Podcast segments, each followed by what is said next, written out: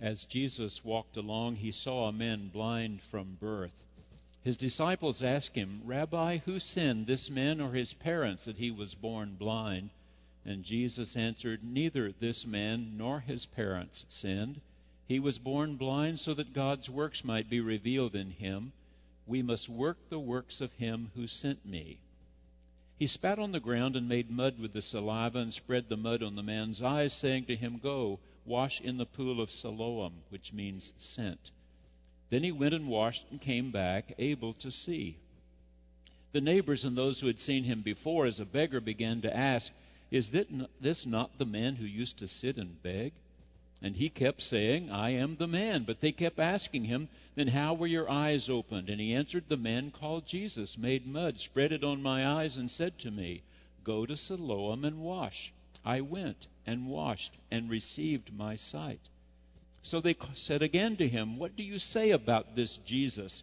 It was your eyes he opened. And he said, He is a prophet. I do not know whether he is a sinner. One thing I do know, that though I was blind, now I see. Jesus heard that they had driven him out, and when he found him, he said, Do you believe in the Son of Man? And he answered, Who is he, sir? Tell me, so that I may believe in him. And Jesus said to him, You have seen him. The one speaking with you is he.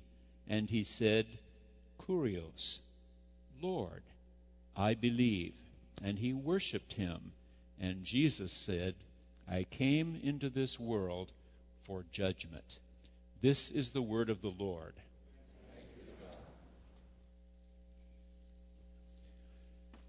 When one walks down the Mount of Olives, and it's a hill, not to you and me a mountain, it's a hill. You walk down among the olive trees.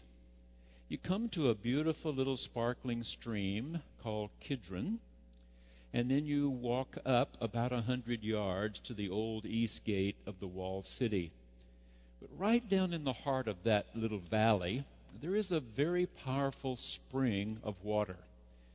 In Israel, seven months of the year is very dry. Not a drop of rain. They expect no rain during that seven month period. So a spring that bubbles up copious amounts of water is a very special place. And from the time David built the new capital city about the year 1000 before the Common Era, there were plans to harness that water from the spring of Gihon and bring it into the wall portion of the city. They had a very primitive aqueduct at first. When Hezekiah was king, 250 years after David, he saw to it that a tunnel was chiseled out of solid rock to bring the water from the pool, the spring of Gihon, into a pool inside the wall portion of the city. And that pool came to be known as Shiloah in Hebrew, which the Greeks later call Siloam. It meant the water that was sent, the water that was sent from the spring down to this pool. 500 years after Jesus, a church was built over the site, and when the Muslims took over the city, uh, they took down the church and built a mosque. In fact, there's a little minaret today over this spring and the pool. And today, women still come and draw water from the pool of Siloam. It plays an important part in the story for today. Let's take a look. I underlined the very last portion of the verse that I read because it comes as sort of a shocker after this wonderful story that Jesus would say, I came to bring judgment to the world. Now, in the Synoptic Gospels, when we have the word for sin, most often it's the word hamartia, and I've told you that's a term used for shooting an arrow at a target and missing. When one misses the mark. In the Synoptics, often missing the mark is doing something wrong, it's transgression, but not in John's Gospel. If one reads all of John's Gospel, I think you will be sure that in John's Gospel, missing the mark is not seeing God in Jesus. 96 times he talks about believe, believe, believe. Even in his resurrection appearances to Thomas, see me, touch me if you need to, and believe. I do believe. I believe you are the Christ, the long awaited Messiah of God. And Jesus said, Blessed are you, blessed are those who have not seen and yet believe. In John's Gospel, that's the all important thing. Do you see God at work in Jesus? Or as Dr. Rudolf Bultmann has said so clearly, the whole purpose of this gospel is that you come to see Jesus as the authentic revealer of God. That you will never get a clearer, better picture of the heart and very being of God than you have in Christ Jesus our Lord. I came to bring judgment. But you have to go back, you see, to chapter 3. You have to look at the whole gospel. And in chapter 3, you have that wonderful story about Nicodemus coming to him by night. And after the discussion the two of them have, then we're told God so loved the world that he gave his only Son, that whosoever believeth in him should not perish, but have everlasting life. He did not send his Son into the world to condemn the world, but that the world might believe. But men loved darkness more than light because their deeds were evil. So the judgment is can we see God at work in Jesus? I read a story recently about a man who teaches Sunday school in a church down in Australia. He said that there's a little boy in their church named Billy. And Billy had a sister born two years after he was who had great physical disabilities, had spent all of her life in a wheelchair. When this younger sister was ready to go to kindergarten, Billy was second grade. And his parents told the teachers Billy is a very responsible kid. He will push his little sister into the school every morning and get her to her class. When it's time for lunch, he will come and push her to the dining room. He will help her eat. He will take her back to class. Any time you need her to go somewhere to do something, Billy will be there. And he was. He did the same when he was in third grade, and the same when he was in fourth, and she was in the second. And then just before the end of that year, she died. And this man said that suddenly Billy changed. They didn't know if it was the grief over his sister's death that he felt this was so unfair, that she had such a miserable little life that she was never able to run and do things that other kids could do. Was there some sense that he had not done enough? This teacher says, even though at church we reached out to him, I know his parents were doing the best they could, I'm sure the teachers at school were, Billy just descended into a surly, mean, hateful attitude. And all through fifth grade, and all through sixth grade, one demerit at school after another, one small punishment after another. And finally, he began seventh grade. And when he walked into his homeroom, there was a new teacher, last name Smith. And Mr. Smith was calling the roll and deciding where he wanted students to sit. And when he got to Billy's name, he said, I want you to sit by me, right there in front of me. And when all the students were seated, he called Billy up and spoke to him in a voice so low that no one else heard he pulled out a manila folder and he said, Billy, I've read what you've been up to the last two years. I've read every page, and I don't believe a word of it is true. And he tore it into shreds and dropped it in the trash and said, Please be seated. And this Sunday school teacher says the next Sunday I just happened to ask, do any of you know somebody whom you think really tries hard to be like Jesus? And Billy said, I do, Mr. Smith. It's about judgment. Can you see God at work in Christ Jesus? Can you see God at work in others who really are trying to be Christ like in their own lives? Number two, when all those who had known this blind man now saw him walking around seeing, those who were opponents of Jesus took umbrage at the fact that he had performed this miracle on a Sabbath day. So that was the question how can this sinner who breaks the Sabbath heal you, which is obviously a very good thing? And the man finally says, One thing I know I was blind. I really was blind. Now, in John's Gospel, you see, he's, he's always talking about two things. He's talking about those who think they see and spiritually are blind, and those who know physically they are blind, but spiritually they see God at work in Christ Jesus. Next January, our Knippa lecture is going to be Dr. Tony Campolo. Don't know if you've ever heard him or read any of his writings. He's been a professor for many years in a college in Pittsburgh, Pennsylvania, in uh, Philadelphia, Pennsylvania.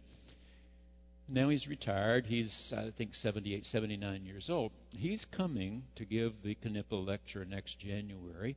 So our Jewish Christian Dialogue group always asks some to read ahead from anyone who's coming to speak, and often we buy one or more books written by that speaker so that we can discuss in our monthly meetings uh, what this writer, speaker seems to be about before he or she arrives.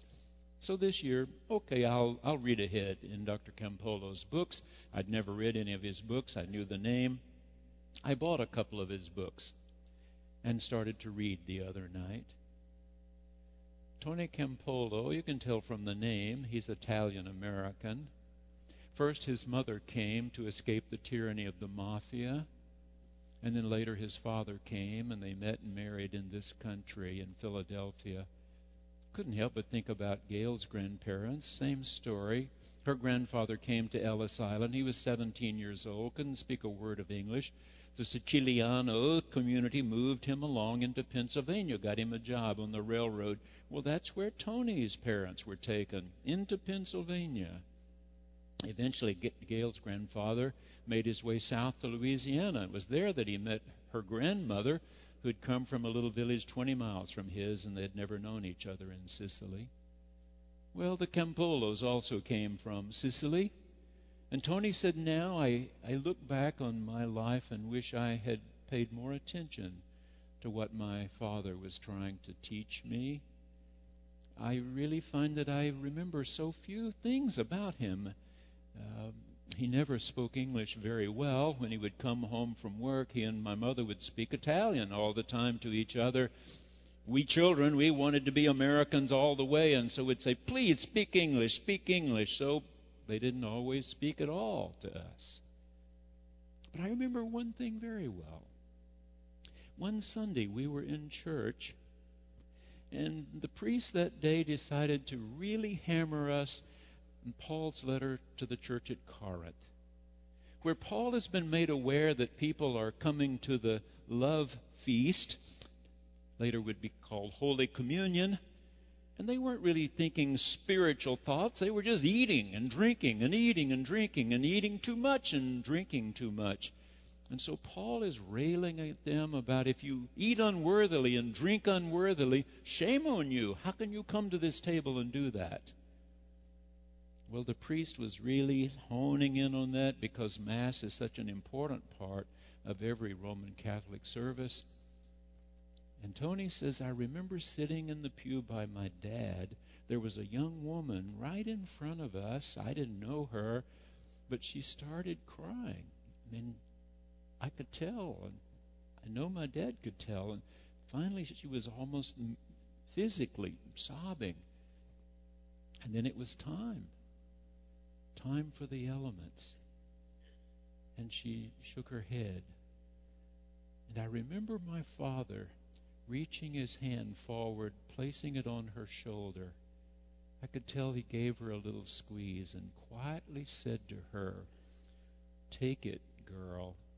It was meant for you. It was meant for all of us who know that we were blind. Number three, this very important part about now I see. I do see. Uh, I've underlined this uh, early in the reading. Jesus said to his disciples, We must work the works of him who sent me. And he sent this blind man to the pool of Siloam, which itself means sent. And what that means is that we do what he tells us. And in the doing, we will receive a greater and greater light. You have to listen carefully to what he's asking us to do. It is the Torah, it is the Ten Commandments. It's also hearing Jesus say that the Torah and the prophets can be summed up in two verses from the Torah. Hear, O Israel, the Lord our God, He is one. You must have no other God but Him. You must love Him with all your heart and mind and soul and strength. And the second is sort of like that. One must love one's neighbor as one love oneself, or one must do to others as one would have others do to you. In the second of Dr. Campolo's books I've read, said that one morning he was walking down the street, Chestnut Avenue, he said, in Philadelphia, on his way to work. He said, I was all gussied up. I had on my best coat and tie. I'm ready to go teach these students everything I know. And as I walked rather jauntily down Chestnut Street, suddenly I was aware of a derelict, crusted with dirt and filth, holding in his hands a steaming cup of coffee from McDonald's. And just as I got right even with him, he stepped in front of me and said, Mister, how about a drink of my coffee? I didn't really want to drink after him, he said, but hey, I took a sip out of his cup. I said, Where are you sharing this coffee? And he said, Well, it's particularly good this morning, and I just thought I should share. Tony says, I, I felt I was being set up. I was just sure he was about to ask me for money. So I said, Well, what would you like me to share with you? And the man set down the cup and said, How about a hug? he said, I looked at him and I knew how hard I'd worked to put myself together that morning. But he just grabbed me around the waist and hugged me so enthusiastically. He finally had me up off my feet and he's shaking me like this. But in my deepest heart, I heard a voice saying, I was hungry. Did you feed me? I was thirsty. Did you give me something to drink? I was naked. Did you clothe me? I was a bum on Chestnut Avenue. Did you hug me? Number four. The fourth part here is such an important lesson. As the woman at the well last week said, I believe Messiah is coming. And Jesus said, I am. The one from the burning bush is also in Jesus of Nazareth. I don't know if you saw the first installment of the new series on the History Channel called The Bible last week. But if you saw it last Sunday night, you saw Moses in the tent, the wind's about to blow the tent down out there in the Sinai desert. He's trying to drive the stakes deeper into the dirt. Goes inside the tent, it's shaking from this wind. One gets the idea the producer, director is thinking of the ruach of God, the winds of God that blow in so many different ways. And suddenly he sees a light outside the tent and he pulls back the flap and there's the burning bush. With today's technology, they can do a burning bush now. It was spectacular. But they didn't have Moses ask for a name, they simply heard. We heard as he pulled back the flap and saw the bush. I am. Get on the road to Egypt. I am. The woman heard Jesus say last week, I am. And now he asked this man, Do you believe in the Son of Man? That was from the Hebrew Scriptures that one day God's avenger, God's judge, God's person will set things right on the planet. Do you believe? Well, tell me who he is, sir, that I may believe. The one speaking to you. I am he. I am he. Or, as John writes, I am. The all important thing for John is do you see the I am in Jesus? Is he the authentic revealer for you? We have a Dr. Mark Collins in our church, professor, at University of Tulsa. But I was reading recently the writing of another Mark Collins. He's a journalist, a newspaper man in Pittsburgh, Pennsylvania. And this Mark Collins was saying that he was sitting in a funeral the other day. His mother in law had died. He said, I was sitting there listening, but I was also remembering the first time I ever met her. She was a newspaper editor. She was a terror to young journalists. And my first job out of college, out of journalism school, was working for this woman. And she would assign me something to cover, go write about. And I would write, and she would take her red pen and just mark it to death and tell me to redo, revise, redo, revise. But I got even with her. I married her daughter, he said. I married her daughter, and she had me for a son in law all those years. But even the last few days, when she was drifting in and out of consciousness, at one moment I was the one sitting closest to her. I leaned in to ask if there was anything I could do, and she said, I need a story, about 500 words with a good picture. And I smiled and said, I'll do the best I can. One of the big contentions we had, he said, was that I, as a young journalist, had focused on the last paragraph. I wanted that last paragraph to be a clincher. And she kept saying, when you're writing for the newspaper, they'll never get to the last paragraph if you haven't had a great first paragraph. It's all in how the first paragraph is written. Mark says, as I sat there at her funeral, I discovered she was right. If you begin well, the end sort of takes care of itself.